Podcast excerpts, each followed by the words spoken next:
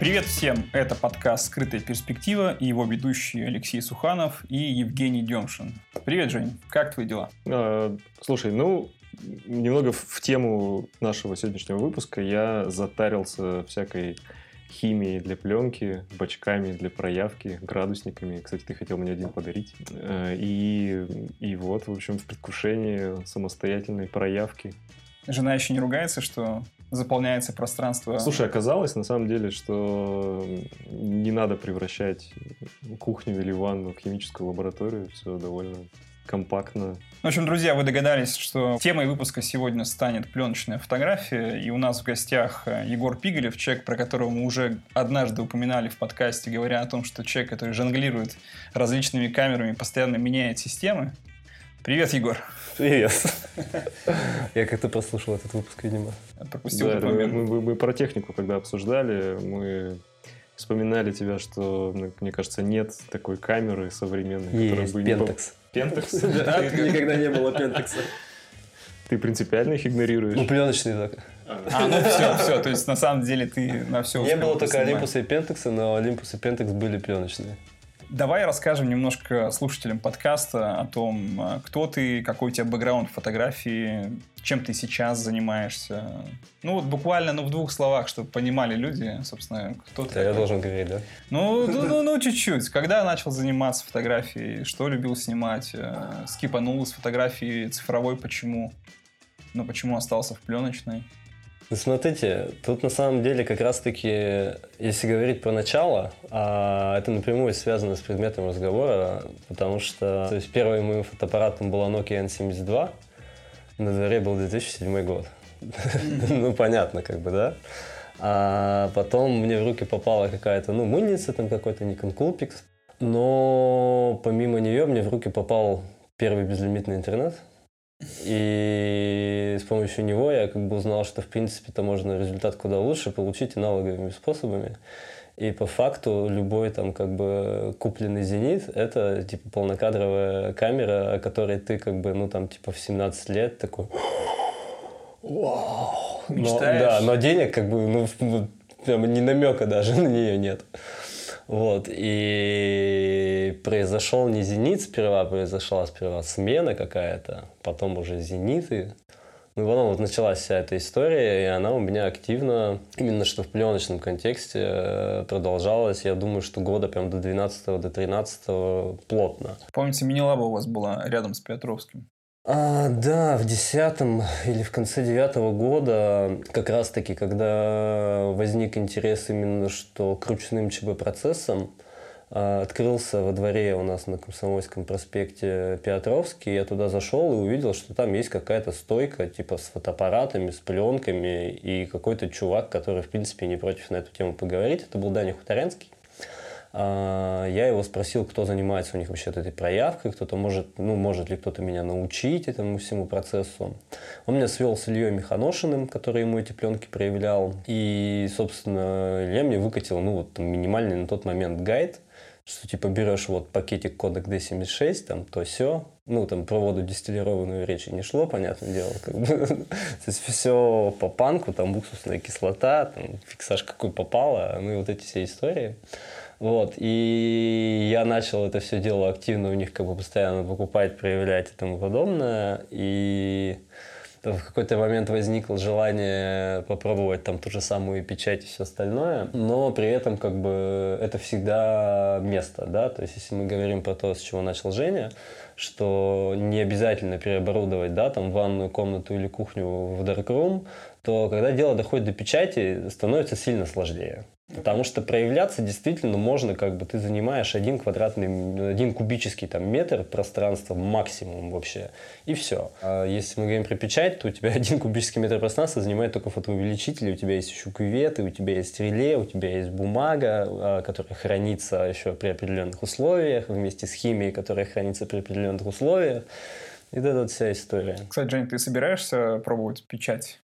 Такую аналоговым процессом? Вообще, честно говоря, нет, потому что я для себя как бы вот этот сценарий, ну, типа, что полностью весь аналоговый процесс, я как-то его для себя не понимаю, что дальше-то с ним. Ну ладно, я напечатал отпечаток. Вот давай обсудим вот этот вопрос. Я, правда, думал, к нему позже вернемся. Ну, раз уже зашла речь. Вот э, вообще, какой смысл в отпечатке, напечатанном ручным способом? Это же, по сути, ну, ладно, я понимаю, там, галерейная продажа принтов. Ладно, окей, я это могу понять. Смотрите. для себя, я, я для себя просто не вижу вот этого сценария. Что дальше? В реалиях там 21 года, да, э, физический отпечаток это что? Это его скан, лежащий в Инстаграме с подписью Silver Gelatina Variable. Типа того, да. Вот, да. То есть, с одной стороны, как бы в любом случае, для того, чтобы ты его мог показать где-то за пределами своего там двора-города, у тебя есть необходимость его потом опять все равно сканировать, потому что иначе, ну, в общем, где-то не физически ты должен его представить. Да, а должны быть помимо физического иные там, варианты его как бы, демонстрации. Но а, тут важно понимать, что физический отпечаток это как бы не столько результат, ведь сколько, в общем-то, процесс, да, то есть и вот а, возвращаясь немножко, да, там какой-то, может быть, предыстории моей, я сказал, что я там года до 13 очень плотно этим всем занимался, а потом-то я ведь перестал. Вот, потому что потом уже начался достаточно большой объем коммерческой всякой работы, это все digital, а, и я думаю, что ну как-то прямо на полном серьезе я пленку в следующий раз, там, ну года через три, наверное, руки взял. То есть это был 17 или 18 год. Вот, то есть у меня был прямо такой плотный, хороший перерыв с этим всем делом. И штука-то в чем, что ну, вернулся я к ней с другим пониманием, да, то есть если я изначально к ней пришел, да, что это там бюджетный вариант получения как бы удовлетворительного какого-то там по чьим-то другим стандартам качества, то сейчас я занимаюсь всем этим исключительно по одной единственной причине. Для меня это максимально э, медитативный цикл-процесс. То есть мне критически важно как бы все этапы от и до. Ну, то есть и принт, разумеется, как бы однозначно. Вот, то есть этот принт потом может лежать не отсканированный у меня в коробке с негативами, и как бы для меня это окей. То есть это именно то, что я делаю исключительно вообще для себя. Если потом вследствие когда-то появятся варианты, куда это все можно деть, ну как бы супер но такой задачи фундаментально не стоит. То есть стоит первоначальная задача именно что разгрузиться от ну, вот какой-то коммерческой истории.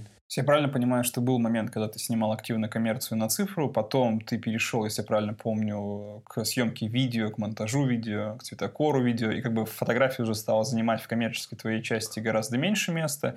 И вот, как бы, когда фотографии не стало, ты вернулся к ней вот путем пленочным, как раз, но уже только для себя, только в кайф.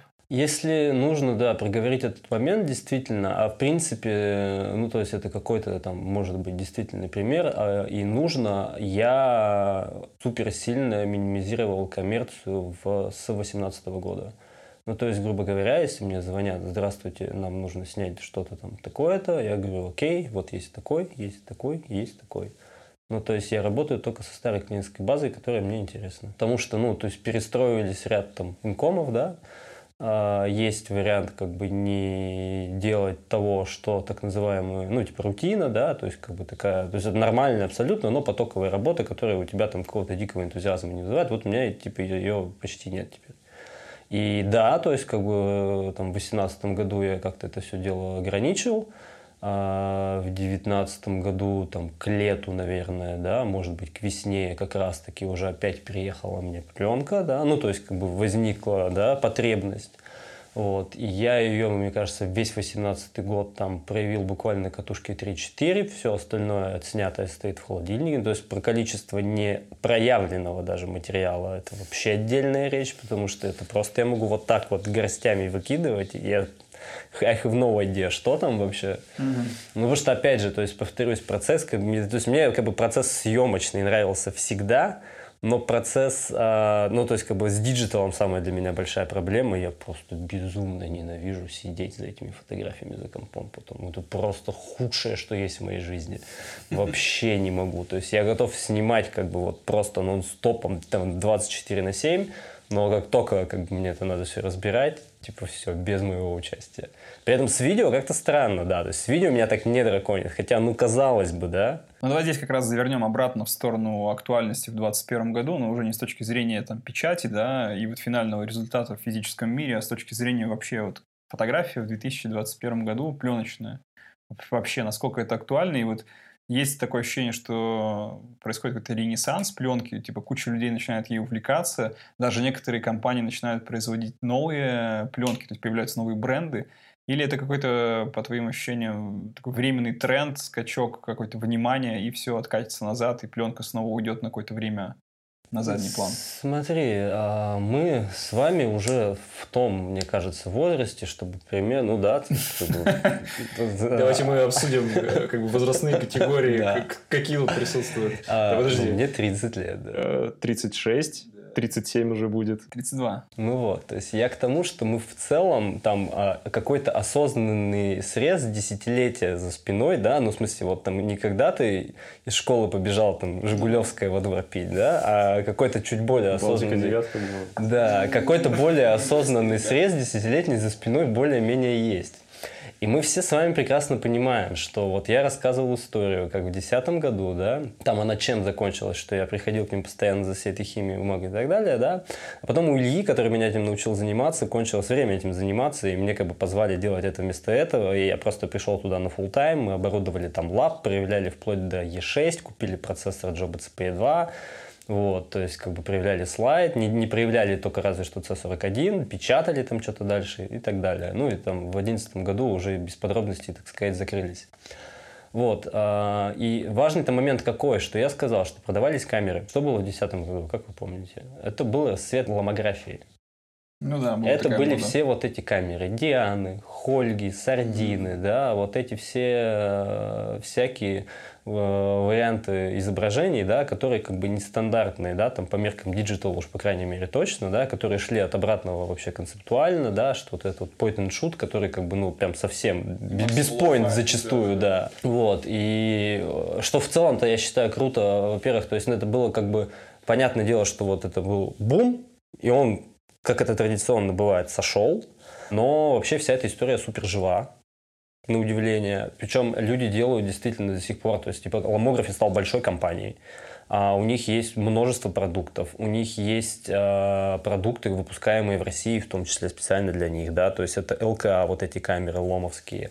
Это горизонты, панорамные фотоаппараты советские, которые как бы тоже живы еще вполне и отличительные от своих конкурентов на рынке. То есть у них принцип действия э, там иной, чем а, у Хассельблада того же самого. Вот, то есть штука-то в чем? А, мы имеем за спиной десятилетний какой-то вот срез, когда мы понимаем, что всегда вообще вся эта история вокруг пленки, она шла волнами. То есть что было после ломографии? Был спад. Все набаловались, ушли. Потом что произошло? Потом произошли свадебщики. Свадебный, да. Без какого-либо, да, предвзятого отношения. Сейчас просто по факту разбираем ситуацию. Я бы не сказал, да. что они супер э, прямо популярны были, вот эти вот fine art на пленку. То есть, есть он, он люди, которые я... уверены, что вот это все слушай, как бы нет, наоборот было. В, он, он может быть, слушай, он с точки зрения Свадебщики многие не кинулись э, снимать на пленку, но все гнались за этими пленочными цветами. Это был как, вот, знаешь, вот, тренд. вот, смотри, вот погоня за пленочным цветом, согласен, это вот это куча пресетов, это VSCO и подобные истории, да. Но если говорить именно о том, что вот начинает продаваться больше катушек пленки и пленочных фотоаппаратов, и все начинают увлекаться, ломография была моментом, когда куча людей была, как бы ринулись а в фотографию ради не этого. Были, да, что... свадебщики некоторые, на мой взгляд, профессионалы, как бы взяли на вооружение, но это не стало как бы трендом с точки зрения, ну... В России, я думаю, не стало. А, а за рубежом, вот, думаешь, Я думаю, что да, на, на Западе прям... Вот, по моим ощущениям, был тренд как раз пытаться в цифре возродить пленку с помощью всяких ну, вот это, пресетов. Это, вот... Потом в России, потому что не было денег. Да не сказал бы. Слушай, ну это дорого. Снимать свадьбу на пленку это дорого. Да, да, но пресеты даже как бы и не русские ребята придумали. То есть, что говорит о том, что это там востребовано было в том числе. И потом вот как раз ощущение, что новая волна, но новая волна нацелена на вот этот вот ретро-стиль, чистый, вот пленочный, вот веющий как бы духом того времени. Ну, по моим ощущениям. Типа все портера хотят, э, лук. А, а это следствие, понимаешь? А, вот почему я про свадебщиков заговорил, да, потому что, с одной стороны, это было очень узкое поле. Потому что если мы говорим про ломографию, то это была э, история с экспериментом. У тебя просроченные пленки, у тебя пленки, которые ты жаришь на сковородке, которые ты замачиваешь в воде. Ну, то есть это разный материал и разные камеры. А в свадебная вся эта история, она была действительно очень узкая, потому что это один материал, это Fuji 400H, И это как бы для российского-то поля действительно там чуть ли не одна камера. То есть Ну ты, да, две камеры. Да, то есть ты разбейся в кровь, но купи контекст, как бы 645. И, разумеется, сложно сказать, что это прямо сильно повлияло да, на какой-то новый бум, но это однозначно дало как бы новый какой-то виток пониманию со стороны людей в процесс не вовлеченных, да, Да, потому что интерес. они просто начали что-то слышать про пленку, им без разницы, да, то есть это Fuji 400, это контекст, не бюджет, то есть речь была про то, что как бы снова появились в инструментах фотографов аналоговые материалы, только вот про это можем мы говорить. И в таком случае, да, это может быть одна камера, это может быть одна пленка, но сам факт, снова появились в поле. Разумеется, это, да, там как бы отдельный профессиональный какой-то виток, да, то есть это там использовалось в свадьбах, использовалось там в love story, да, как бы, но не использовалось там в коммерческом репортаже или еще каких-то подобных вещах. Но опять же, да, какой-то небольшой такой холмик, да, предположим, возник. И сейчас, да, то есть как сейчас это все происходит, говорить сложно, потому что если бы это был какой-то этап, там, опять же, завершенный, можно было бы его целостно проанализировать, сейчас невозможно. И тут какая история? То есть, ну, во-первых, там вслед за вообще свадьбами очень активно полезли, ну, то есть близкие там по концепции мыльницы, да, то есть сейчас, в принципе, каждый примерно молодой человек, там, с 18 лет начиная, имеет там в каких-то целях э, на ближайшее будущее Olympus Mu 2. Да, при мне странно, почему Мью 2, например, это не Икса, например. Почему она популярна? Ну, вот так произошло, да. То есть там есть как бы предыстория всей этой истории, но она не очень интересная. Вот, а, то есть, соответственно, и, или его альтернативы, да, а фа- фактически что Olympus Mu 2, ну, то есть это вот как бы компакты, да, как бы, которые просто там хорошие технологически по-своему. Вот, и в принципе, с одной стороны, Сейчас очень много людей в пленку приходят, что именно вот, то есть у тебя какая-то камера там с каким-то характерным аналоговым вайбом на выходе, да, то есть это опять же просроченные пленки, да, то есть конику там центурию ту же самую сейчас мучают без остановки. Вот, то есть они, соответственно, как бы имеют всегда под рукой вот эту камеру, которая выдает тебе какую-то вполне конкретную, там, не всегда предсказуемую картинку. Вот, и это одна часть всей этой истории. Она как бы появилась, и она длится уже достаточно долго, она никуда не девается, и это круто. Ну, то есть это, по-моему, очень прям вообще хорошо, потому что ты как бы попробовав вот этот процесс, ты можешь как бы для себя сделать главный вот этот вывод, оно тебе надо вообще дальше. Слушай, ну вот мне кажется, вот эта категория фотографов, а, ну или любителей, они, в общем, используют эту пленку только в процессе съемки. То есть дальше они это все несут в лабу, все под ключ. и да. на выходе получают э, отсканенный вариант. С большим вопросом всегда еще, как это все было отсканено, как это все было Да, проявлено да, и так да, далее.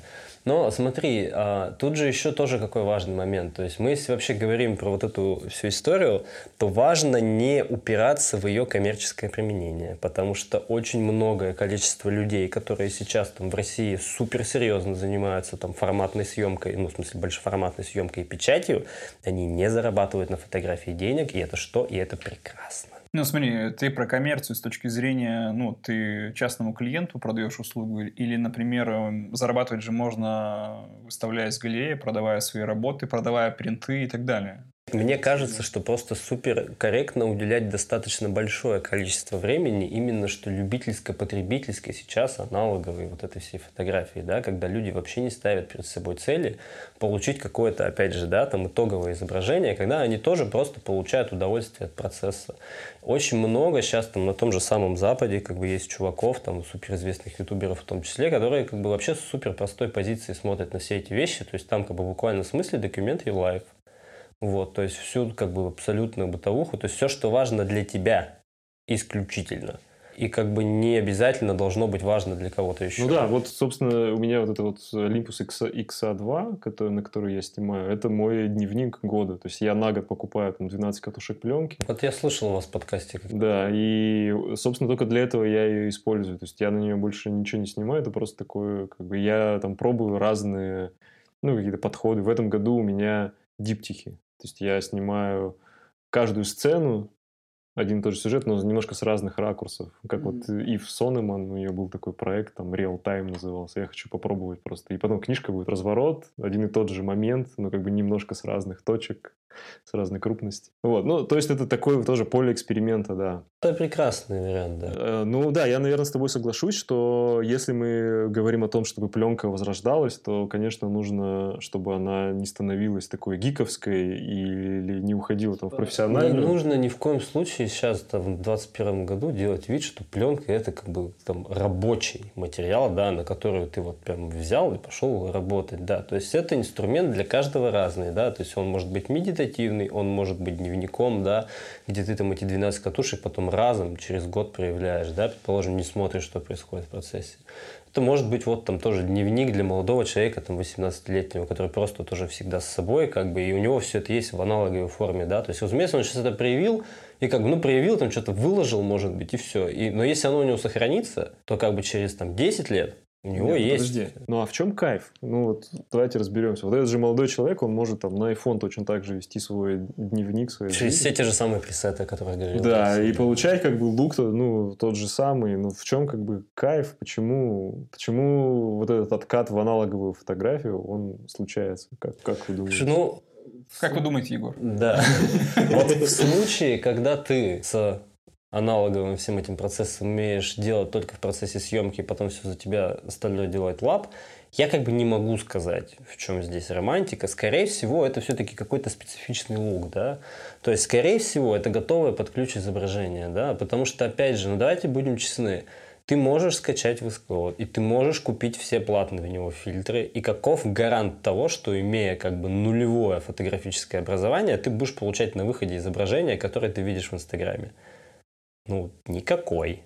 Ну да, но также нет и никакой гарантии, что ты на пленку снимешь и получишь. Вот, я, я бы сказал, что да, шанс, если ты никогда не снимал на пленку, взять ее, снять и получить результат лучше, чем VS-кошку цифровую. Ну Потому ну... ведь и снимают на автоматы.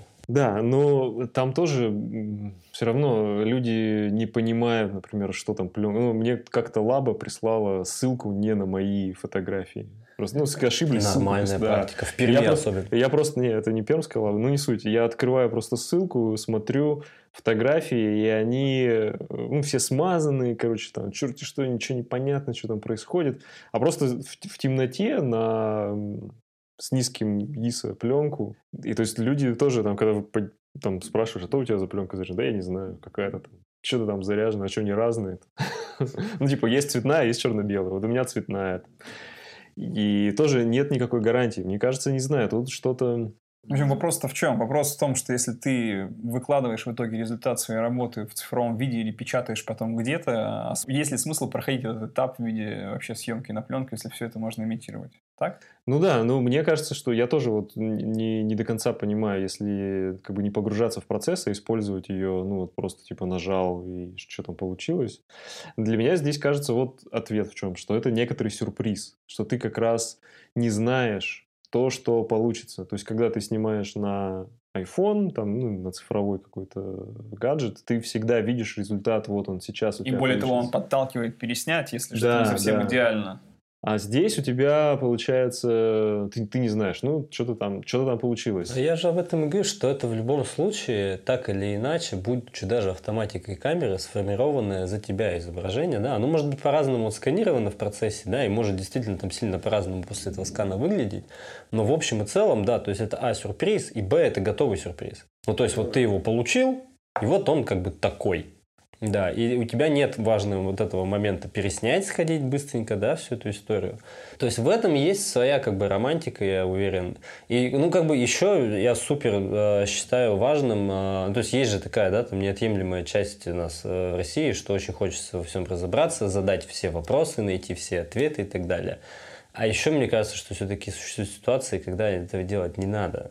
И то есть вот, ну то есть если человек как бы почему-то это делает, и может быть, почему-то ему это нравится, то может быть, это вообще исключительно его дело. И не надо ставить перед собой задачу обязательно понять, что движет каждым молодым человеком с мыльницей в кармане. Вот, то есть это происходит, потому что происходит, и это прекрасно. Ну, это просто то же самое любопытство с другой стороны. Ну, понятно, да, но просто порой оно как бы, видишь, оно порой заходит слишком глубоко, что ты пытаешься разобраться в вещах, которые порой не особо твоего ума дело. Окей, окей. Ну, давай поговорим о такой вещи, как вот сложность работы с пленкой. Что, по-твоему, ну, самое непростое во взаимодействии с этим процессом?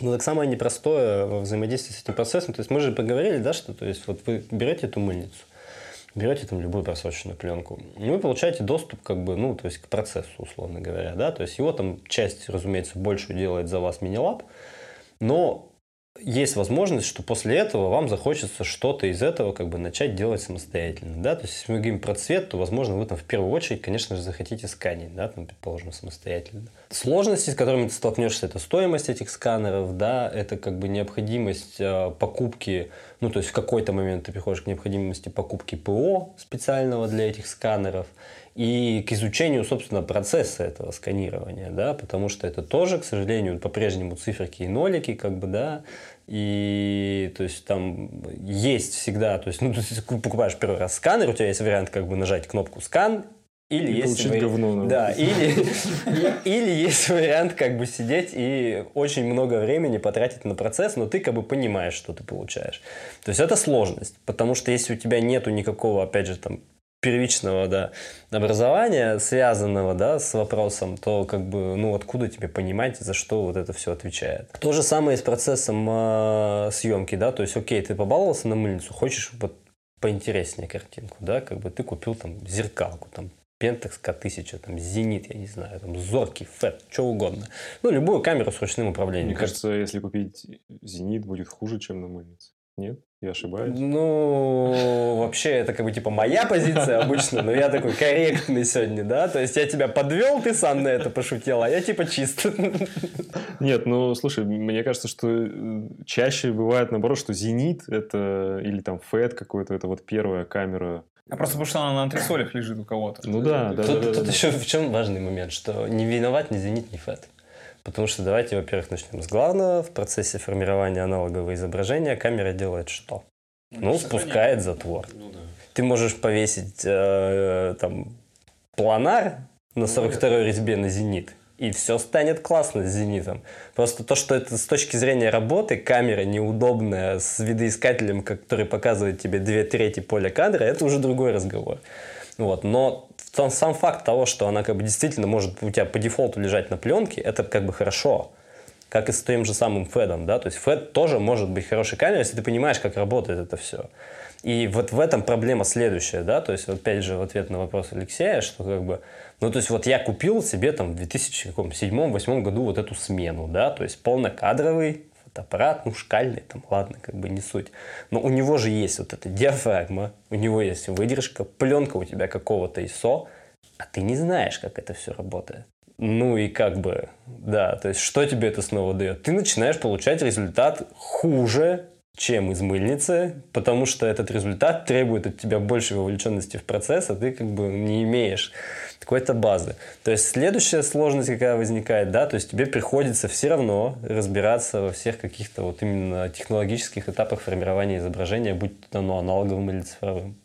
Ну и в дальнейшем что? То есть, если ты э, как бы дальше два варианта развития событий. Мы про скан, да, там поговорили, про сложности, возникающие со сканом, поговорили про сложности, возникающие со съемкой, что тебе приходится разбираться в процессе. И там как бы отдельного обсуждения, понятное дело, не стоит, мне кажется, особого разговора в нашем случае. Это стоимость всей вот этой истории, да, потому что ну, может быть, затронем, я понял, тебе окей.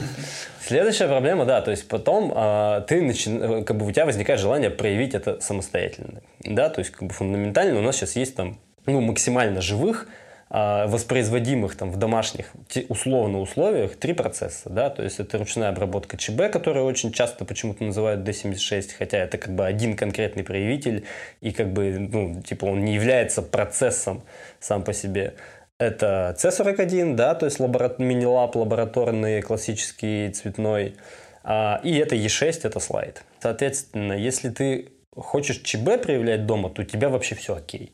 Потому что вот мы как бы общались с Женей на эту тему, и Женя не даст соврать, что два часа там, времени тебе более чем достаточно. Ну, я думаю, что даже это поначалу, а так, по сути, если там, ну, наловчиться, это там Два часа час. времени достаточно для того, чтобы вообще понять всю ну, историю, да, да, а да. воспроизводить это потом и того быстрее, да. Угу.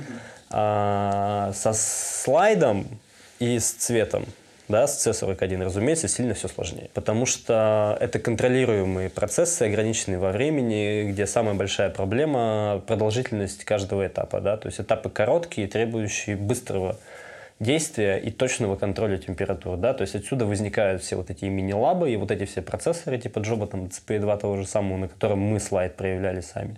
То есть это большие инвестиции в оборудование, это большие инвестиции в химию, которая очень быстро приходит в негодность, если ты ее не прогоняешь своевременно весь объем рабочий. Ну и, соответственно, как бы это много реально просто калькуляций. То есть э, я в свое время перестал снимать цвет, потому что его негде было проявлять.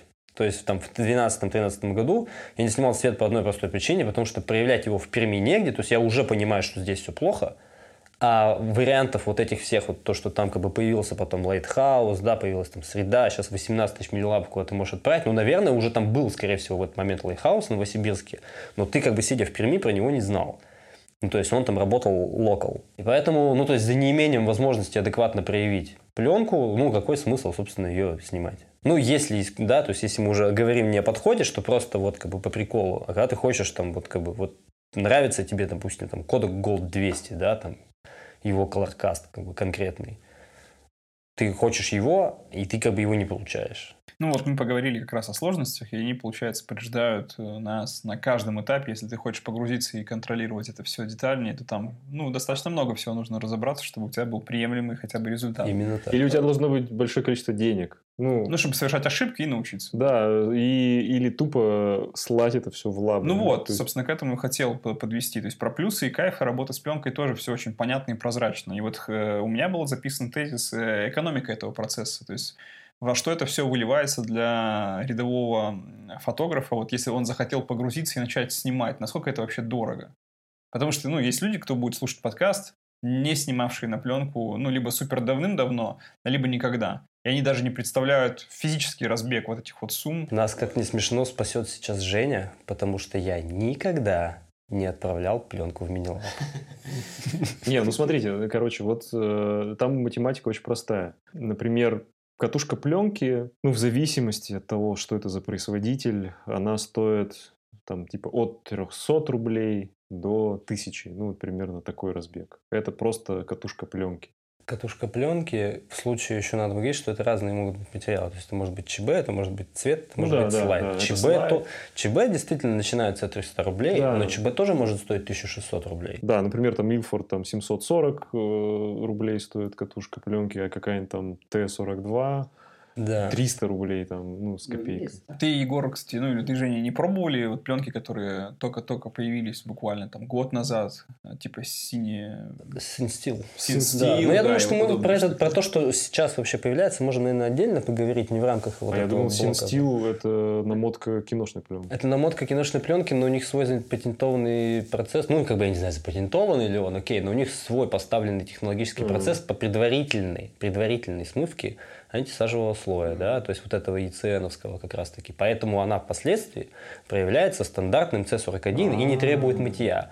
А сажевый слой, в свою очередь, выполняет какую функцию противоареольную, то есть он влияет напрямую на халейшн. Угу. И, соответственно, из-за этого возникают вот эти вот все ореолы от искусственных источников освещения, которые так любят на нее снимать. Давай сделаем такую ремарку. Мы можем бросить э, в комментарии к выпуску ссылку на YouTube ролик э, канала Слай Лама. Они буквально недавно сделали ролик про проявку пленки, и там про вот эти процессы все визуально показаны, легко объяснено. Вы сможете заглянуть и, собственно, увидеть, что такое сажевый слой, зачем его смывать, как он вообще участвует в процессе создания изображения. Да-да. Ну так вот, возвращаясь к, к математике, значит. Итак, разбег цен у нас вот такой. Ну, еще зависит, понятное дело, пленка у тебя узкая, ну, типа 35 миллиметров, там, что в обычную мыльницу заряжается, или там для среднего формата ну, там, про форматные я даже не говорю. Затем, какие дальше расходы? Ну, дальше расходы – это проявка. Ну, например, самый такой, мне кажется, гуманный прайс в среде. И с точки зрения, я сделал тут небольшой test lab и одну и ту же пленку. Ты его закончил? Да, Кайф. я сейчас все соберу и напишу, сделаю пост про это. Но смысл в том, что среда такая наиболее, типа, что ли, френдли с точки зрения м, людей, снимающих в других регионах. То есть там все очень просто, просто почтой отправляешь, с, с остальными там как-то надо списываться, договариваться. Тут просто адрес есть, отправил, все. Они тебе пишут обратно, что пленка пришла.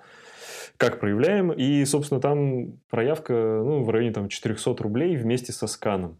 То есть вот к стоимости, да, к стоимости... Так это же вообще по-божески. Да, то есть, ну, грубо говоря, там 500 рублей еще плюсом к стоимости пленки. Ну и вот, собственно, это получается. А, ну и расходы какие-то на пересылку, ну, то есть там типа 200 рублей еще плюс. Ну, условно говоря, катушка в расход. тысячу рублей тебе выходит. Ну да, можно, в- ну нет, в Ну, если ты- при условии Ну что, стоимости если ты за катушки, 500 рублей ее купил, да. то, в общем, да, Ближе тысяча, тысяча рублей, да, ближе, ближе к полутора тысячам выходит тебе катушка пленки. Это при этом что цвет, что ЧБ. В общем, да, Ну, по-моему, ну, по-моему, да, Сол, да, да. То есть, ну, ты, скорее всего, за 500 рублей, не- то есть, там 1200 рублей, наверное, выйдет тебе цвет, 1200-1400. Ну да. И ближе к 1000 может быть ЧБ. Ну, то есть, вот такой разбег, скорее всего, Ну, да? итого 50 рублей примерно кадр. Да, это мы, если говорим с тобой про 35 миллиметров. Да-да-да, про 36 а кадров, если мы если у говорим вас про есть. средний формат, то это 100 рублей кадр. Мгм. Ну, и это мы говорим про случай, когда вы все это отсылаете в Minilab, да? То есть, какие здесь есть варианты альтернативные, да? А, не так удобно, конечно... Подожди, можно я... Первое, с чего я задумался, когда ну, вот начал снимать на пленку, это о покупке сканера. Потому что как-то в один прекрасный день, отправив пленки, я за вообще за все вот это удовольствие отдал 10 тысяч рублей. Я тут же зашел, зашел на Авито и просто увидел, что сканеры стоят там, ну, за 20, за 25 тысяч рублей можно купить сканер. Я подумал, ну, блин, это отобьется точно. Ну и более того, странно снимать, дорого платить за проявку и так далее, а потом э, получать очень хреновый результат. Потому что от сканирования финального, ну, зависит Ну, картинка. Да, нет, ну в лабах, в лабах все хорошо. В лабах там, ну, в частности, куда ты отправляешь. В Перми, если ты идешь в мини-лаб, то ты получаешь Это impossible. да, шлак даже на этапе проявки, потому что они там и химии экономят, и... Маш- не машина, не мытая химия, киш, э, и специалиста нет. Там есть человек, который знает, что надо вот на эту кнопку нажать и из той дырки забрать потом. Пленку забрать руками. То есть вот так вот ее вытащить, и потом все отпечатки пальца остаются у тебя на... Да, и, в общем, ничего хорошего там нет. Поэтому, если вы там в небольшом городе, то 10 раз подумайте, прежде чем нести в мини-лаб пленку. Так вот, э, я задумался о сканере, но э, сканер без этапа проявки вообще никакого смысла не имеет. Потому что, окей, у тебя есть сканер, но где ты проявишь пленку? То есть я, я, ну, то есть я купил сканер, думаю, ну проявлять буду в мини-лабах у нас Мгм. в Перми. Я проявил и понял, что это делать не нужно больше никогда. А, И, собственно, вот опять встает вопрос, что тебе, получается, нужно сразу же закрывать весь процесс целиком, чтобы ну, как бы какую-то экономию на этом иметь. Поэтому проще всего, конечно, оптимизируется на постановку полного цикла самостоятельного, ну, понятное дело, ЧБ, да, потому что мы сказали, что этап проявки не требует большого количества оборудования. И еще, что немаловажно, а, съемка ЧБ, хотя отчасти и цвета, в том числе, я сейчас об этом тоже поговорю, позволяет тебе сильно сократить расходы на саму пленку. Потому что ты получаешь возможность, если снимаешь узкий формат, покупать пленку бобинами, рулонами. И потом разматывать ее сам в многоразовые катушки. То есть у меня есть там какое-то количество катушек, конечно, ну вот просто там, которые мне кто-то дарит, там, или еще что-то подобное. Но все, что я снимаю, это рулон. То есть у меня, у меня лежит рулон 2 сейчас, лежит рулон у меня у товарища, с которым мы сейчас занимаемся вот этим бы. То есть это все именно что рулонное, потому что тот же, то есть он снимает, предположим, роман Double X, который ему выходит в 350 рублей за катушку, при том, что в ритейле Double X стоит там сколько, 560-590. Тасма 42, которую тебе продадут за 300 рублей, выходит с CBS с рулона 70. Понимаете разницу? Ну да, жестко. Вот, то есть, как бы, да, поэтому, то есть, условно говоря, сейчас там группа энтузиастов ВКонтакте, которая возит постоянно с завода Тасмы пленки, собирает новый заказ на пленку. Бобина Тасмы тип 42, то есть самые, которые продают под своими там катушками со своими наклейками Среда, Максилаба там всякие, да, ну все вот эти ребята стоят 3200 рублей за 30 метров.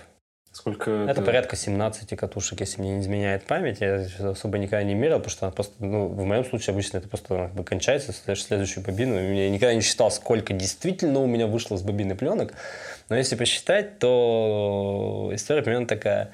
И есть опция с цветом, потому что, как мы понимаем, Sign Steel ты уже упомянул. Среда та же самая продает что? Среда продает кодек Vision третий, да. размотанный по катушкам. А кодек Vision третий, он как и Double X, который это тоже кинопленка, это по-прежнему бобины, да. Просто бобины там большие, которые, соответственно, тебе для того, чтобы в эти намотчики да, то есть это отдельное устройство, которое, к сожалению, тоже там 8-15 тысяч рублей может стоить, но оно явно, да, экономически отбивается, мы сейчас уже поняли этот момент. Ну или можно купить его там на компанию. Там.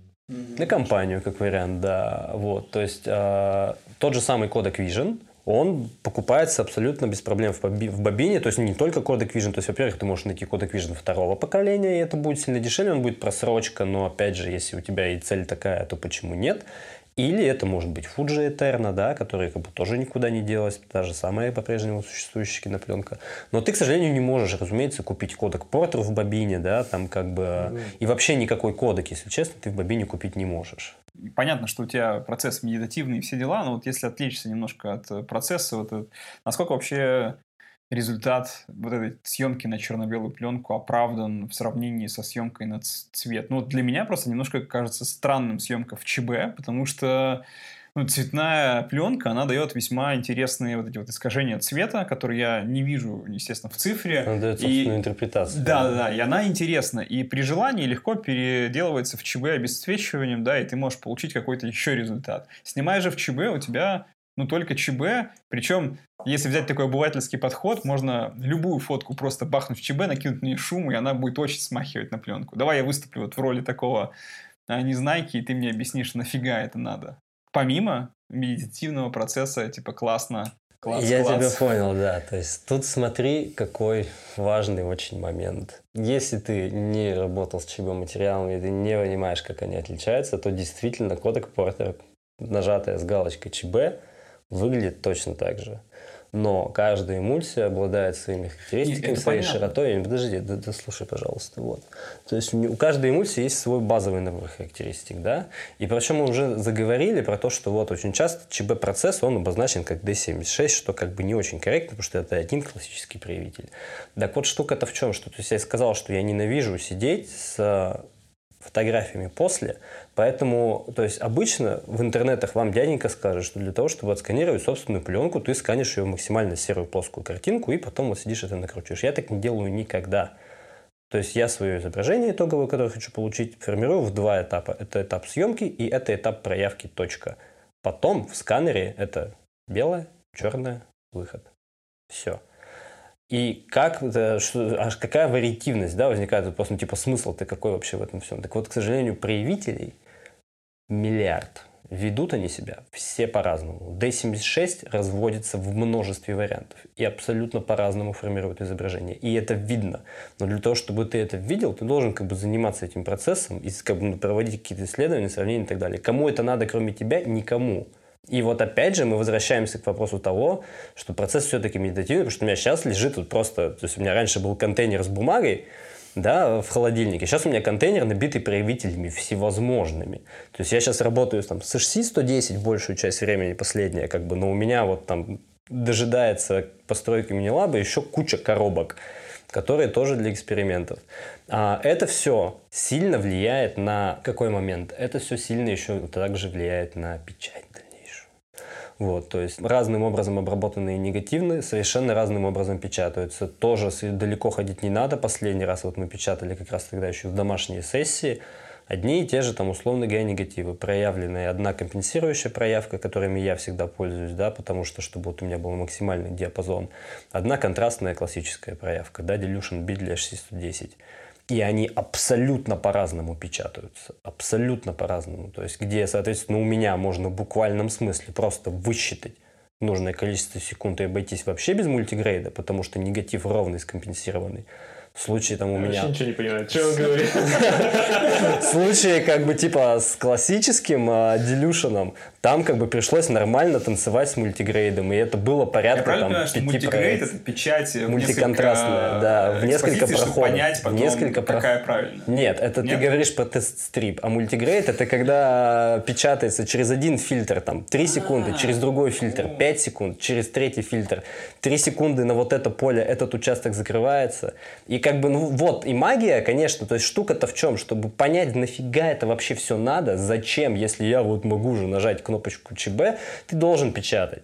Потому что когда ты весь цикл целиком проходишь, когда ты видишь перед глазами физическую, вот прямо физическим образом возникшую картинку, вот Silver Gelatin Available, как говорится, да, и вот они разные лежат рядом, да, то есть это как бы одна и та же фотография, но вот она здесь вот так у тебя может быть выглядеть, здесь вот так вот может быть выглядеть. Вот как бы... Мне кажется, это про то, что про ощущение того, что ты сделал что-то руками. Коне- Ну все, Вот. да, то есть все, упирается в это. Да, что и вообще, мне кажется, любая это аналоговая история. Ну, это правда же, что цифровые фотографы, вот они работают пальцем. Сначала ты пальцем нажимаешь кнопочку, а потом ты пальцем елозишь там мышку там или что там. Или трекпад. Да, трекпад, да.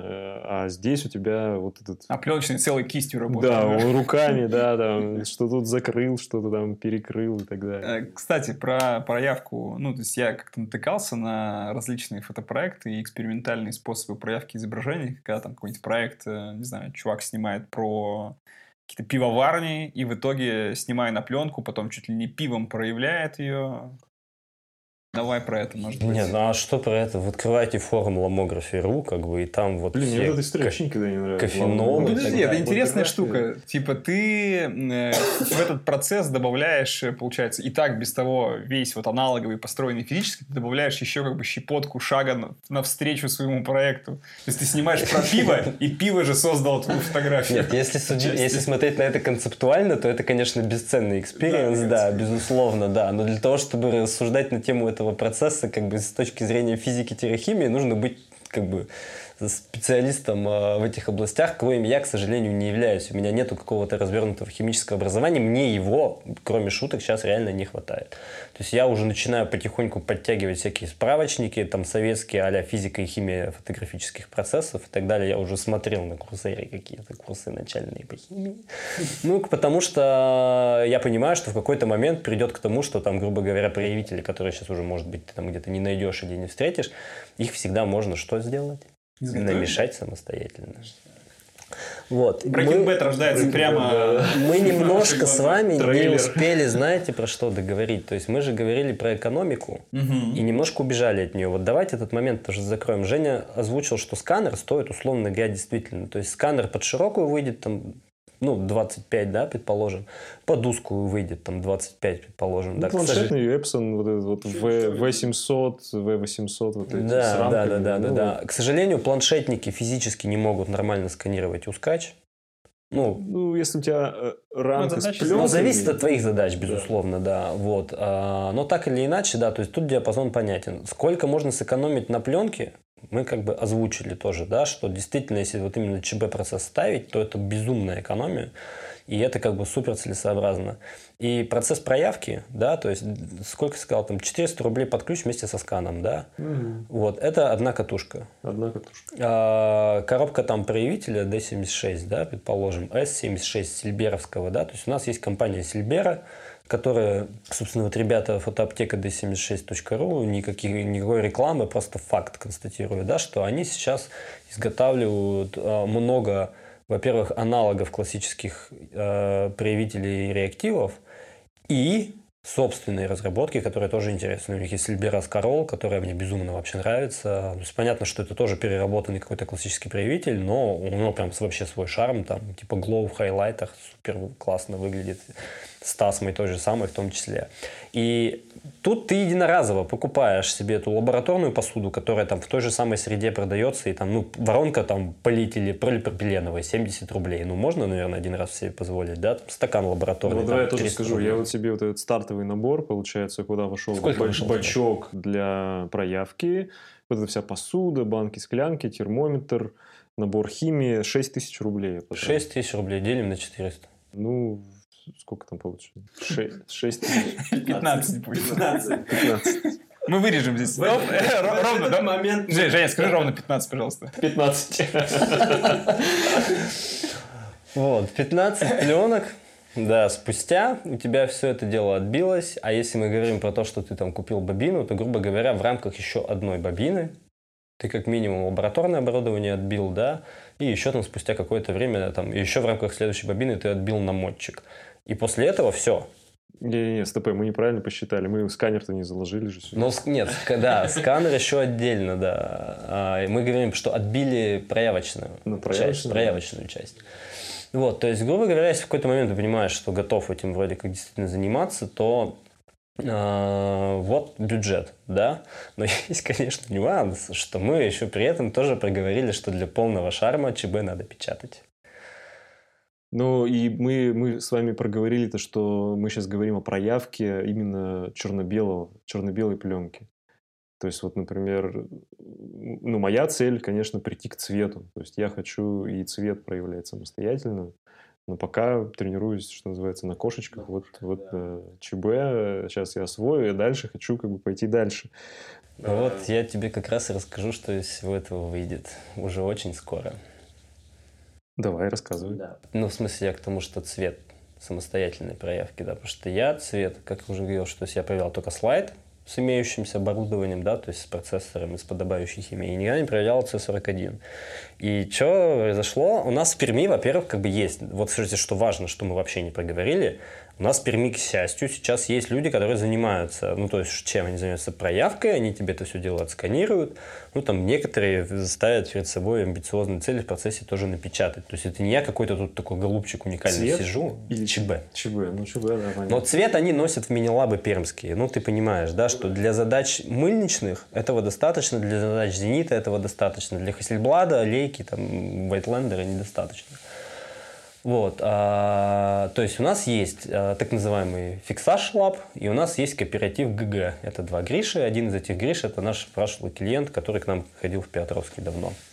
Вот, то есть ребята молодые, им интересно, они как бы этими процессами активно занимаются. Ну, понятно, что там технологический процесс не у всех еще идеально поставлен, но это время, практика и так далее.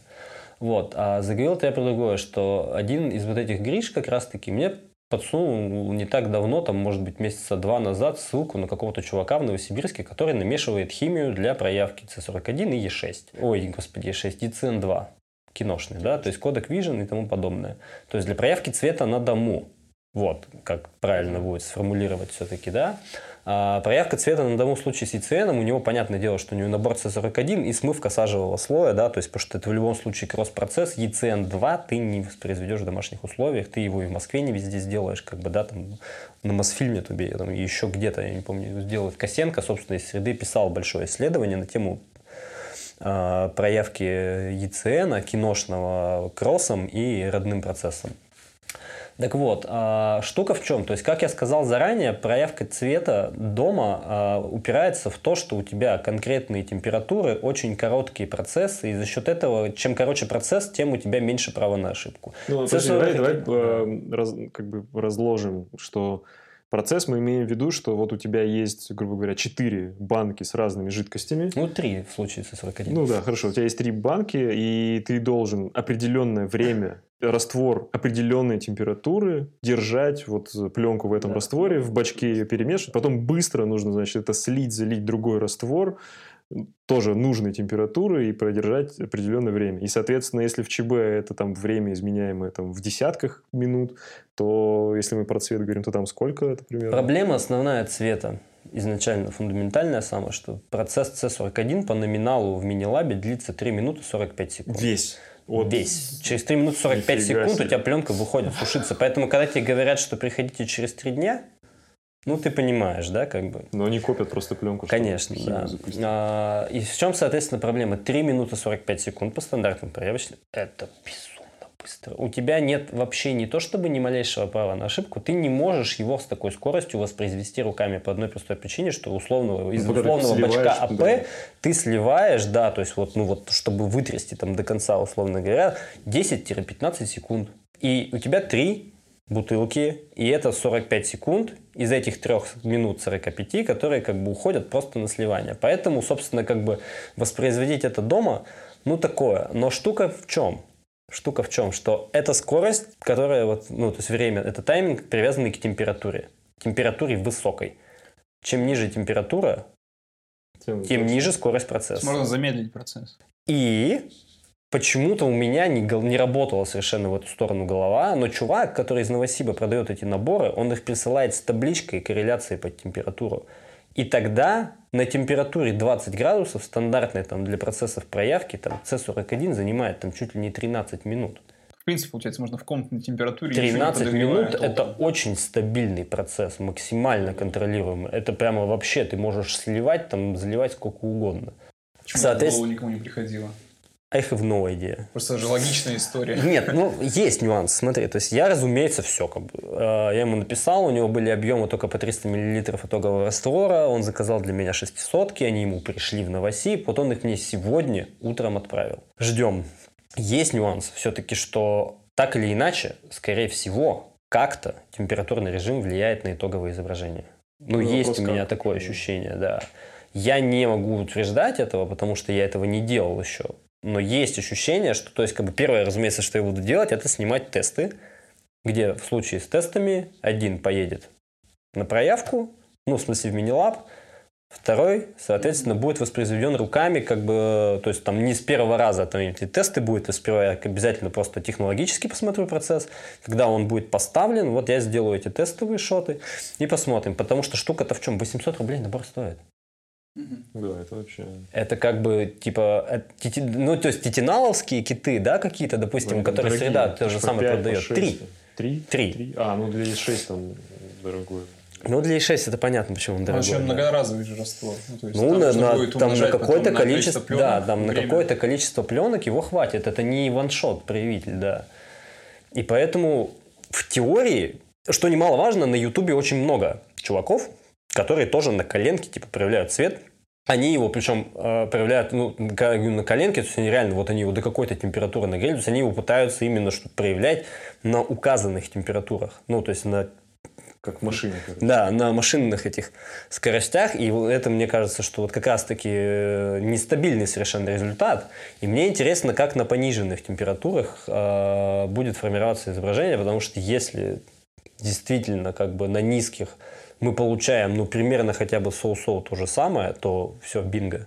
Потому что тогда для того, чтобы закрыть полный цикл всех видов проявки, у тебя остается джоба CPE2 или любой термопод, 7 бутылок процесса, как бы, да, ну, для E6, и все. И ты можешь в Перми делать все сам.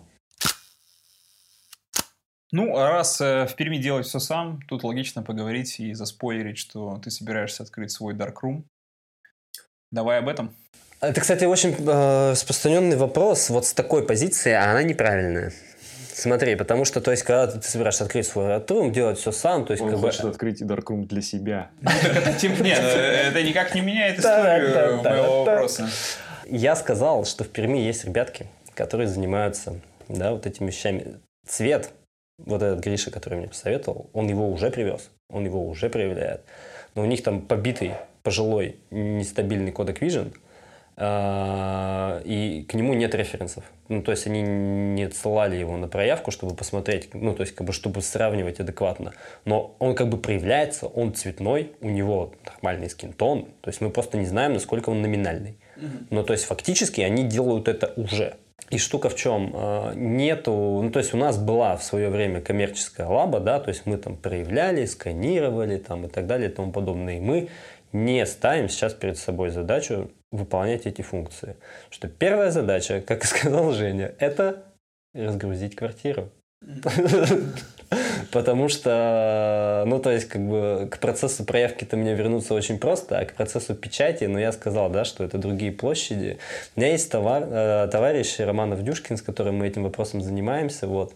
И у него, собственно, точно такая же задача тоже это просто все вынуть из квартиры, чтобы не нужно было каждый раз собирать и разбирать. Но вслед за этим прилетел другой запрос. Вслед за этим возник интерес, к счастью, у людей не то, чтобы проявите нам.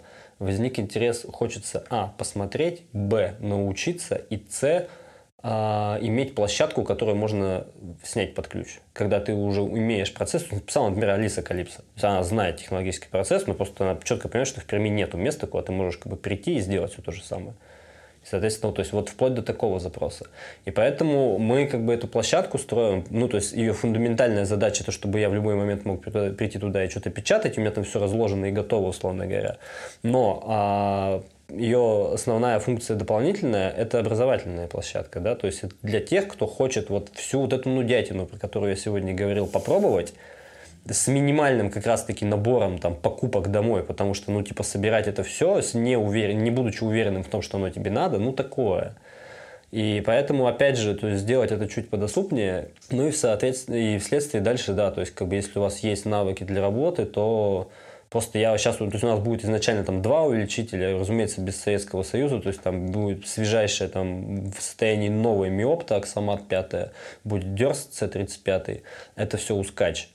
А я привезу еще Опимус под широкую. А, Дурст же есть, и там же, ну, Дурсты есть всевозможные, разные. C35 это под узкий. А, а там не меняется? А, есть, которых меняется, а, ну есть, когда. Да. То есть это два увеличителя, которые мы покупали именно под узкий, потому что у меня сейчас на средний пока планов нет. Я говорил, что, возможно, я его и перескочу сразу же. Вот, а, поэтому в узком плане все готово, под широкий соберем, потому что запрос оказался, да. Вот, а функции типа проявить там и вот это вот все мы, скорее всего, выполнять не будем, потому что просто есть люди, которые это делают, но нестандартные какие-то, то есть проявить ЧП по D76 есть где. Если вам нужно, если вы четко понимаете, что у вас там вот такой-то рейтинг контраста на негативе, который вы таким вот образом экспонировали, вы его хотите компенсировать там тем или иным вариантом, тогда нам, вам к нам, как бы, да. В общем, есть... если интересная задачка есть, то да, Егору. Интересная а задача, скучно, да. То... Типа, проявить ЧБ по D76 написано было на коробочке, это не к нам, да. А если у вас есть как бы интересные какие-то прямо таски, то это мы возьмем с удовольствием.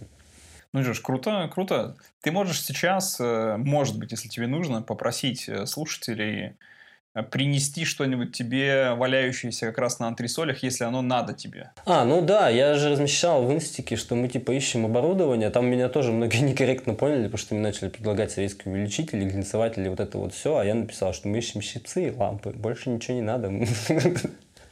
То есть, а, кстати, что самое смешное, не нашли до сих пор, да, вот, то есть, поэтому мы ищем красные лампочки просто для освещения, типа, рабочего, а, возможно, ищем щипцы, мы все это ищем, потому что интересующие нас лоты пока отсутствуют в наличии в РФ, как бы, и мы хотим лучше начать быстрее и потом их поменять, чем, как бы, затягивать, потому что, в принципе, по состоянию на 24 марта мы рассчитываем на этой неделе все поставить уже.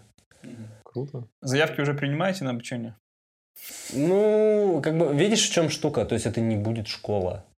Ну, то есть, да, то есть это все построено на человеческом общении, индивидуальном, да, то есть вот потому что самый оптимальный вариант, когда человек приходит с интересом. То есть вот пришел Женя, он задавал вопросы конкретные, то есть то, все, пятое, десятое. Потом я ему вот рассказывал просто базовые какие-то вещи. И это вот оптимальный вариант, вот как вот мы с Женей, допустим, на эту тему общались. То есть это идеально.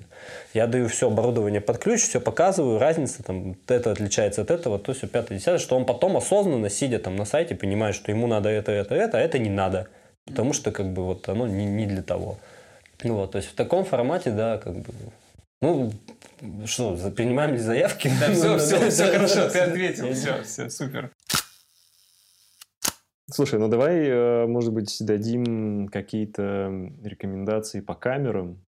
Вообще, ну вот если кто-то сейчас нас услышал... Хочу начать. Ничего не понятно, но очень интересно. Такой вот э, думает, что делать человеку?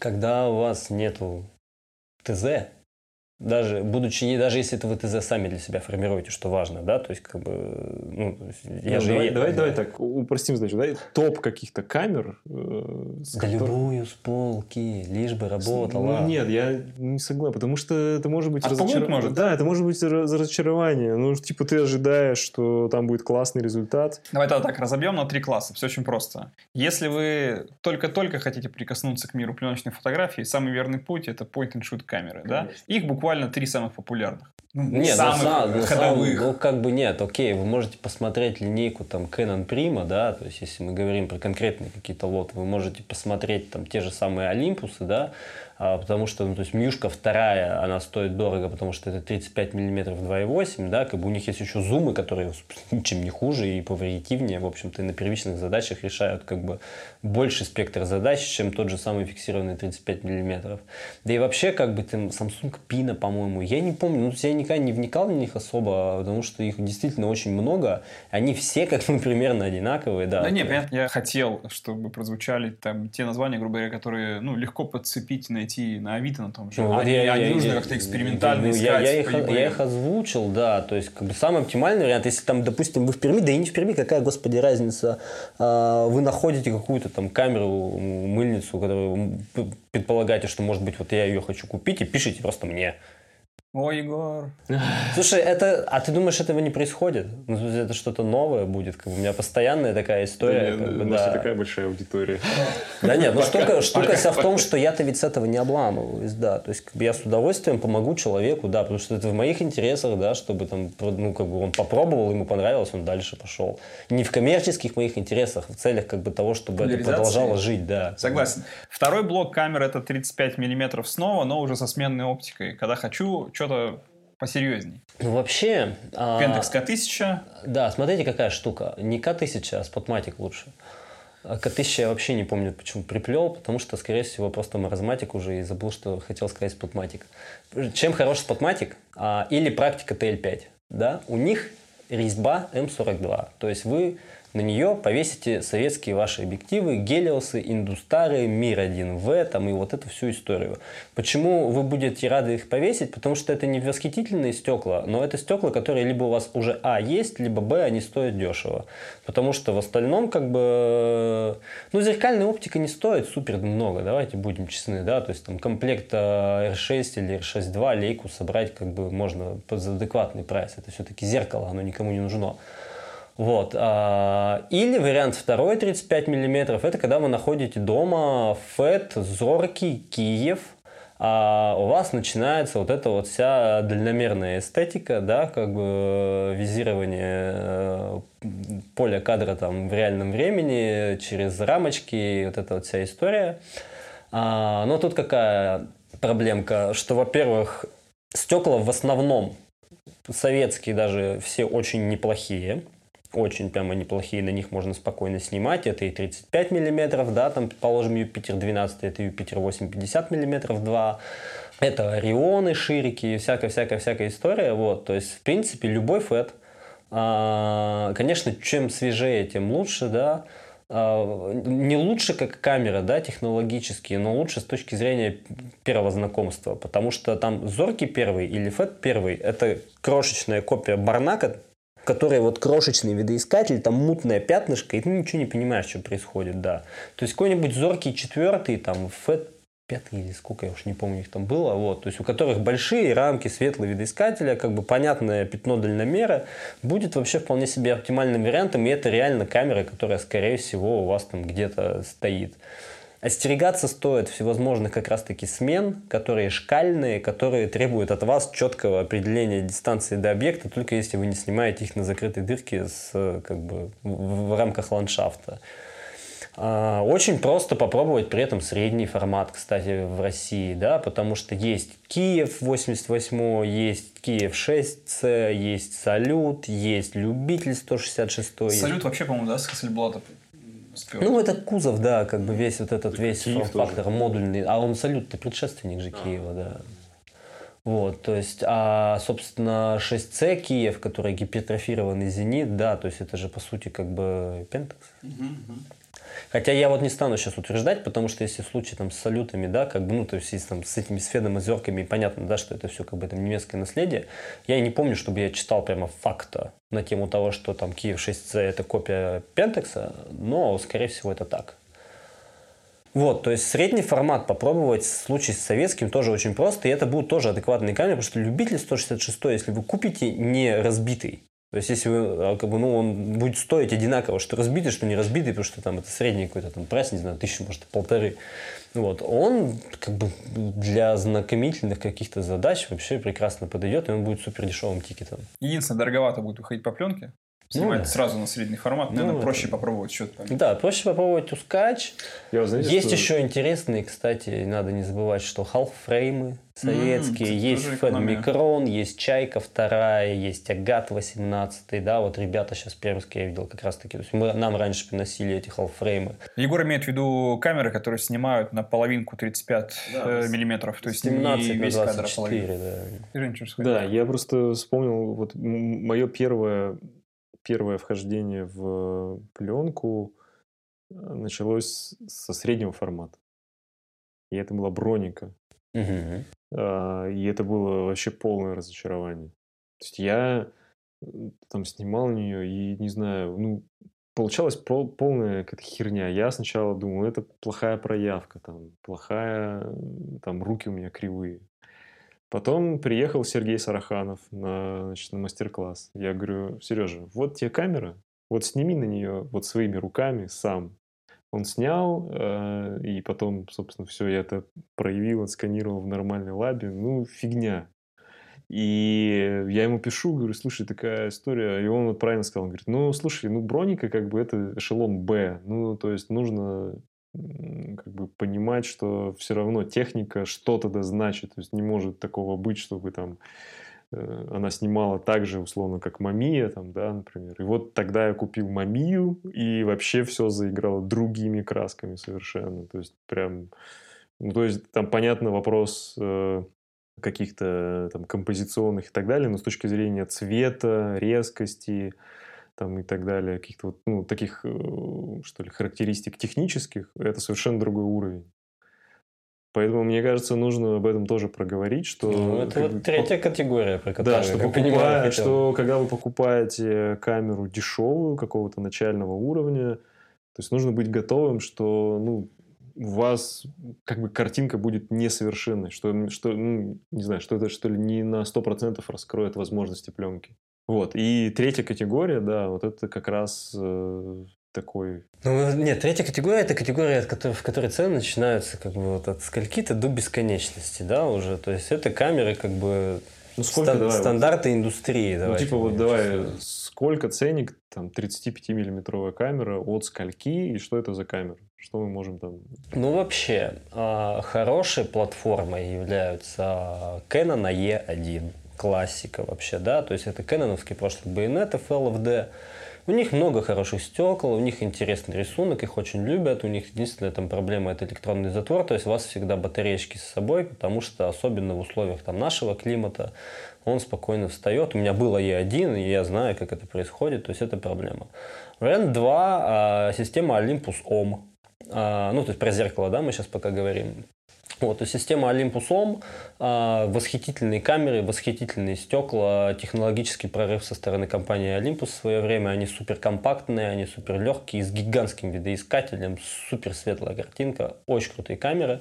У меня была версия Olympus OM 2 SP. Это, к сожалению, опять же для меня электронный затвор, но там был встроенный спотметр.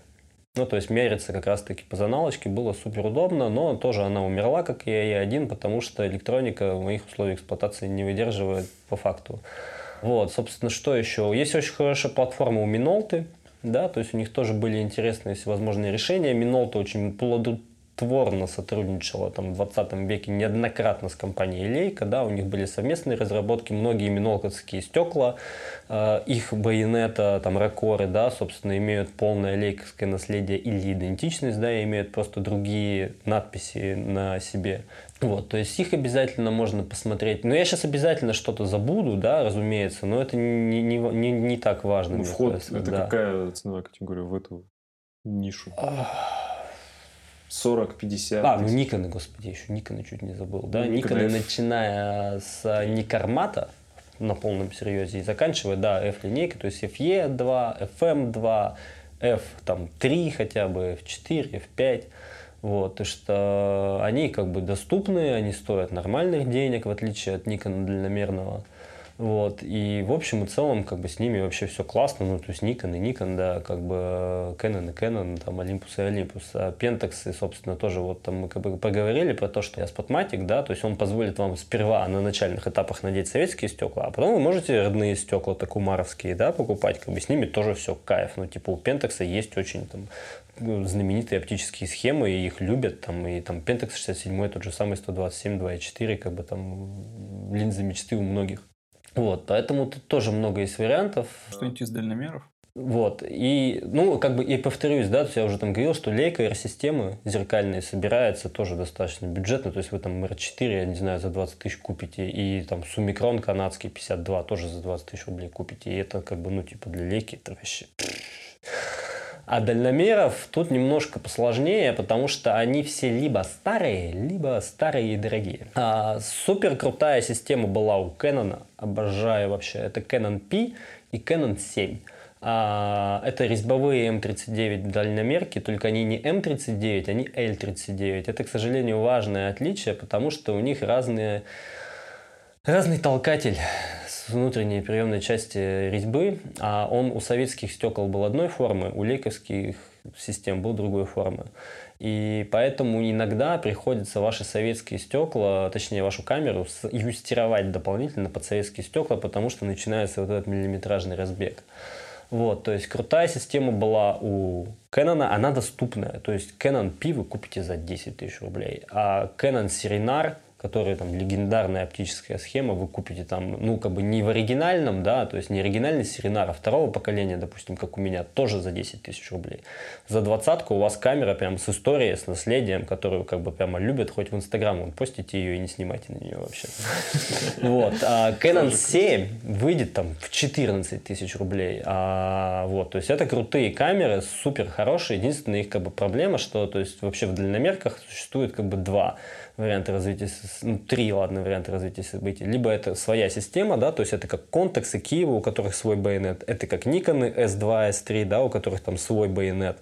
Вот. И потом идет только два стандарта. Это L39 Leica Thread Mount резьбовая и это M байонет. Все. Больше ничего нет, потому что все остальное строится вокруг этого. Соответственно, стекла дальномерные, они тоже бывают только двух видов, в основном, которые в ритейле, которые встречаются. То есть это либо Leica Threadmount, либо это M-Bayonet. Соответственно, очень э, хорошим вариантом купить камеру свежую и недорого является компания Whitelander.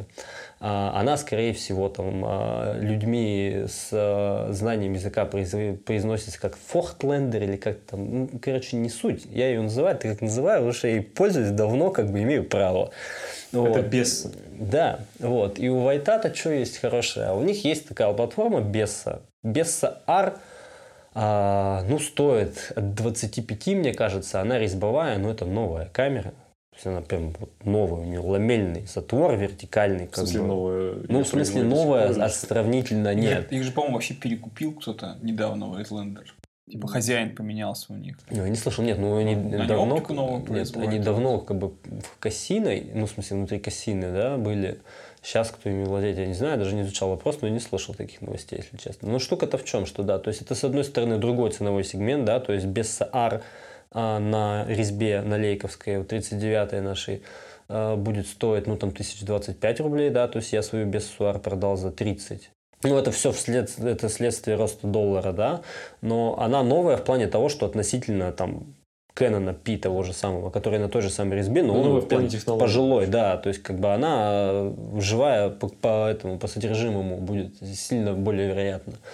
Вот, у них там быстрые выдержки, короткие в смысле, у них ламельный затвор, там все хорошо, четенько и так далее. Крутая камера, классный видоискатель, маленькая база дальномера, то есть чуть сложно фокусировать его, то есть дальномер как сводится для тех, кто вообще не понимает, в чем штука.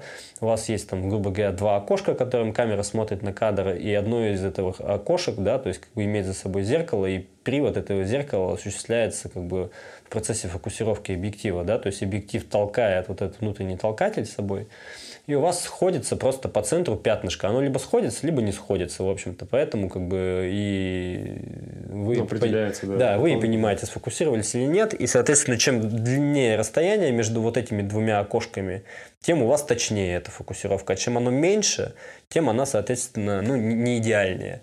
И там, ну, у BSR достаточно супер компактная конструкция. То есть, конечно, после зеркалок это всегда выглядит просто вау, потому что она не занимает никакого места вообще. И да, у нее как бы прикол в том, что чуть короткая база. Потом, соответственно, у них есть уже R2, R3, R4 платформы. То есть у меня сейчас R3M, это MBNet лейковский и видоискатель один к одному. Ну, то есть ты видишь в него, ну, в смысле, с открытыми глазами, у тебя оба глаза открыты, ты видишь абсолютно ту же самую картинку. Вот, но она стоит 65 тысяч рублей. А оптику какую ты используешь? А, у меня сейчас кэнонский серенар мой на переходнике. Я жду а, вайтландерский 41,4. Че? Дашь мне попробовать. Ну, 41, просто 40 миллиметров это мой фокус. Я хочу себе купить его уже давно. И с Женей разговаривал на этот счет, светился, и в подкасте мы про него уже Ну, тоже говорил. Ты говоришь, наверное, про соньковский, который с соневским байонетом. Не, у него, по-моему, на Соньку вообще байонета нет. Я говорю, Есть. есть? Но я говорю, нет. Я говорю про дальномерный, который через переходник придется А, ставить. ну, ну, компактный. Вот, вот, вот, вот, вот, Вот да. Он стоит в районе Он стоит, 30. он стоит новый в коробке в идеальном состоянии 25 тысяч рублей в Японии, к сожалению. Ну да, ждать да. его придется два месяца. А в России я жду, говорю, что я жду вот лоты, потому что в России он сейчас лежит либо новый за 35, как бы, ну то есть 10 тысяч рублей ты платишь за два месяца ожидания в данном случае, либо они умотанные полностью. Ну вот я на Авито в Москве периодически вижу, появляется, ну так раз в месяц появляется какой-нибудь, э, вроде как визуально не коцанный, за в районе 30. Ну да, то есть я обязательно докуплю туда же еще вот, вот набор а, лейку Elmar 2.8, потому что он складной тубусник, и я в складные врубился вообще супер. Я ездил с сумикроном складным первой версии лейковским в, на Байкал. И реально, когда у тебя в крошечную дальномерку еще линза внутри складывается, это все, это вот, ну, как бы, ну, не сильно отличается от Жениного X2. Ну, то есть, ну, чуть побольше, но в плоскости оно такое же. То есть, это камера, которая всегда, типа, с собой. Вот, то есть, обязательно хочу складной какой-то Ну, в комплект. смысле, туда внутрь уезжает? Да, да, да, да, да. Так ну как Индустар 22 на Зорком, на Феде, на Ну как ты не снимаешь? Ну, да, да, да, да, да, да, да, да, да, да. То есть Элмар, и я сейчас выбираю еще что-то. Ну, Я никогда не снимал с 75-ками, всякими 90-ми. В смысле, были там для работы, но вот для себя вообще никогда не нравилось. И тут я неоднократно уже ловлю себя на мысли, что я периодически смотрю и переключаю прям рамки на 75 и на 90. И такой, блин, вот сейчас бы либо тот, либо этот. Вот смотрю, либо Вайтландерский Гелиар, либо Лейковский Элмар опять же возьму. А про лейку вообще, что ты скажешь? Ну, про лейку что вообще скажешь? Ну, выхватишь за адекватные деньги, окей. То есть, я купил Бесу за 65, я ее купил, потому что э, я стоял второй в очереди на М4 за 70, ее забрали. Вот, то есть лейка это совершенно другой ценовой диапазон, и лейка очень часто может тебя поставить еще раз на полную стоимость лейки, потому что это все достаточно пожилые камеры, которым обязательно рано или поздно будет проходить ЦЛА. То есть это Clean Lubricate Adjust, да, процедура. Ну, то есть она Да, называется... по-русски просто. Ну нет, а к, сожа- Смазать к сожалению, к сожалению, в случае, если мы говорим про лейку, вы будете слышать только термин ЦЛА. Никто вам не скажет сервис, обслуживание и так далее. Только ЦЛА. Даже русским, как бы вот, э, транслитом. Ну, слушай, если И стоимость лейку, его может говорить. спокойно быть там в районе 600 евро. Ну, то есть вы купили там... а, Подожди, но это того стоит? Ну, в смысле, что... Так это же камера. Я поэтому и говорю, что то есть я не ставлю перед собой задачу купить камеру лейка, да, чтобы ее в Инстаграм фоткать. А вот стекла лейковские в планах я вам озвучил, да, потому что я съездил с умикроном, даже пожилым, с мягкой передней линзой, которая царапается только в путь. Классный. Классный. Ну, ну, он типа стоит 40. Штука в том, что я не очень хочу именно его, потому что, ну, как бы я его убью просто. Я понимаю прекрасно, что убью. Я лучше возьму Элмар, он 2.8, но мне и не надо, я там дальше 5.6 не открываюсь, поэтому какая разница. А зато складной. Вот, то есть тут, конечно, другая история. Лейка это такой ценовой диапазон, просто что, ну, очень легко как бы э, о ней начать мечтать, но всегда надо не забывать, что картинку формирует объектив, да, как бы эмульсия и обработка этой эмульсии с последующим там, сканом или печатью, а камера спускает затвор. Какой-то у нас немного задротский финал получился. Ну, это да, как бы такое, да. Я же нудный.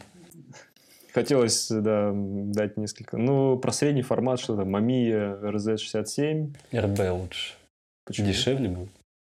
Ми-механика, тем более ломаться нечему. Яши Хамат 124, классика ТЛР. До момента покупки да, Релифлекса. 6 на 7. Pentax 67 видели, сколько сейчас стоит? Ну, Это же полтинник, раньше он 15 полтинник. тысяч рублей стоил, как бы, а сейчас, это... Сейчас все так стоит? Да, да, да. А, да. просто смириться уже. Да. Ну, типа того. Вот. Ну, самый как бы дорогой формат для съемки это 6 на 7, конечно, да, потому что 6 на 7 самый дешевый тикет это какая-нибудь Mamiya Universal, типа такой, которая была у меня, ну, там 30 тысяч рублей, да, а все остальное будет уже сильно дороже. Ну, кстати, есть интересная Mamiya 7, по-моему. Да, ну, которая 7 компактная, классика типа. индустрии, да. Ну, она Mamiya дорогая, 7, Калифорнийская лейка. Ну, Калифорнийская лейка это Fuji GV. Ну, они GW. все там. А, похоже очень. GW. Нет, фуджики длинномерные. это GW, по-моему, 6 на 9 еще. 6 на 9. Есть, да, да. да. Вот он и есть калифорнийская лейка. Там-то да. Пуля. Хочу, вот его хочу. Кстати, она, она дешевле, Ну, вообще 25 тысяч рублей стоит. чем э, седьмая Мами. Так нет, ну просто он 6 на 9. А если ты будешь фуджик искать 6 на 7, а они еще достаточно есть свежие, там, 2000-х годов выпуска, 200. Окей, давайте финализировать сегодняшний выпуск.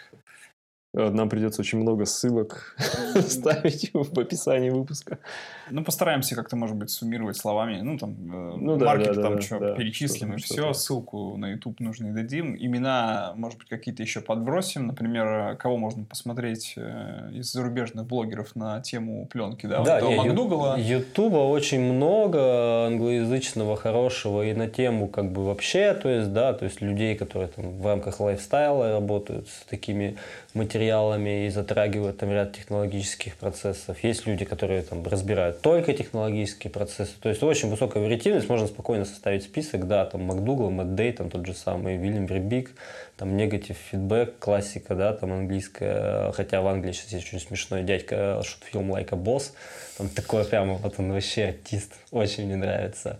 Я, он Жене рассказывал на пороге, э, что есть очень крутой а, чувак, по-моему, живет в Испании, у него канал Ника Фотографи Шоу, он ведет э, новости раз в неделю, он сидит прямо как бы типа в пиджаке, в галстуке с микрофоном на фоне как бы там бумаги, камеры, всего остального, и раз в неделю выпускает просто сводку новостей, начались какие-то кикстартеры, релизнулись там первые тестирования таких-то штук, ну то есть просто новости, да, раз в неделю, очень удобно. Есть очень крутая девочка Лина Бессонова, бывшая наша соответственница, соотечественница, она занимается преимущественно печатью, что супер э, мило, это не так давно она стала супругой владельца компании Adox. И сейчас у них супер крутой дуэт, потому что Лина использует много всяких экспериментальных техник. Они работают сейчас там с жидкими эмульсиями и с вращаемыми там ЧБ-процессами. И как бы есть мощности для всего этого. То есть они сейчас делают вместе очень крутые всякие штуки. То есть от Adox много нового, наверное, ждем. Вообще в целом, да, то есть много пленок готовится там к перевыпуску. То есть Ferrari та же самая очнулась, да, там пару лет назад. Ходят слухи до сих пор, что вроде бы как официально вернется в узкий, в смысле, в стил фотографии Орва. Ну, а, есть тот же самый, как бы, Бергер 400, да, который, собственно, это Орва, нарезанная в... Короче, это, друзья, это выпуск не пойдет. Мы это точно обрежем. Ребята, в общем, смотрите, я думаю, что вы точно поняли, что мир пленки – это отдельная вселенная, там много чего есть исследовать, и если вам, ну, как минимум, скучно просто, и вы не знаете, где найти себе хобби э, по душе, то вот присмотритесь к этой истории. Вот, и, в общем, надеюсь, вам было интересно. Да, ставьте лайк, подписывайтесь на подкаст. Да. Пишите в комментариях, э, что понравилось, что нет, что хотели бы, может быть, в будущем услышать. Контакты Егора тоже оставим. Если возникнет, собственно, желание погрузиться в мир пленки, познакомиться и научиться, смело пишите этому человеку. Он вас всему научит. Пока-пока. Пока. Спасибо вам, пока.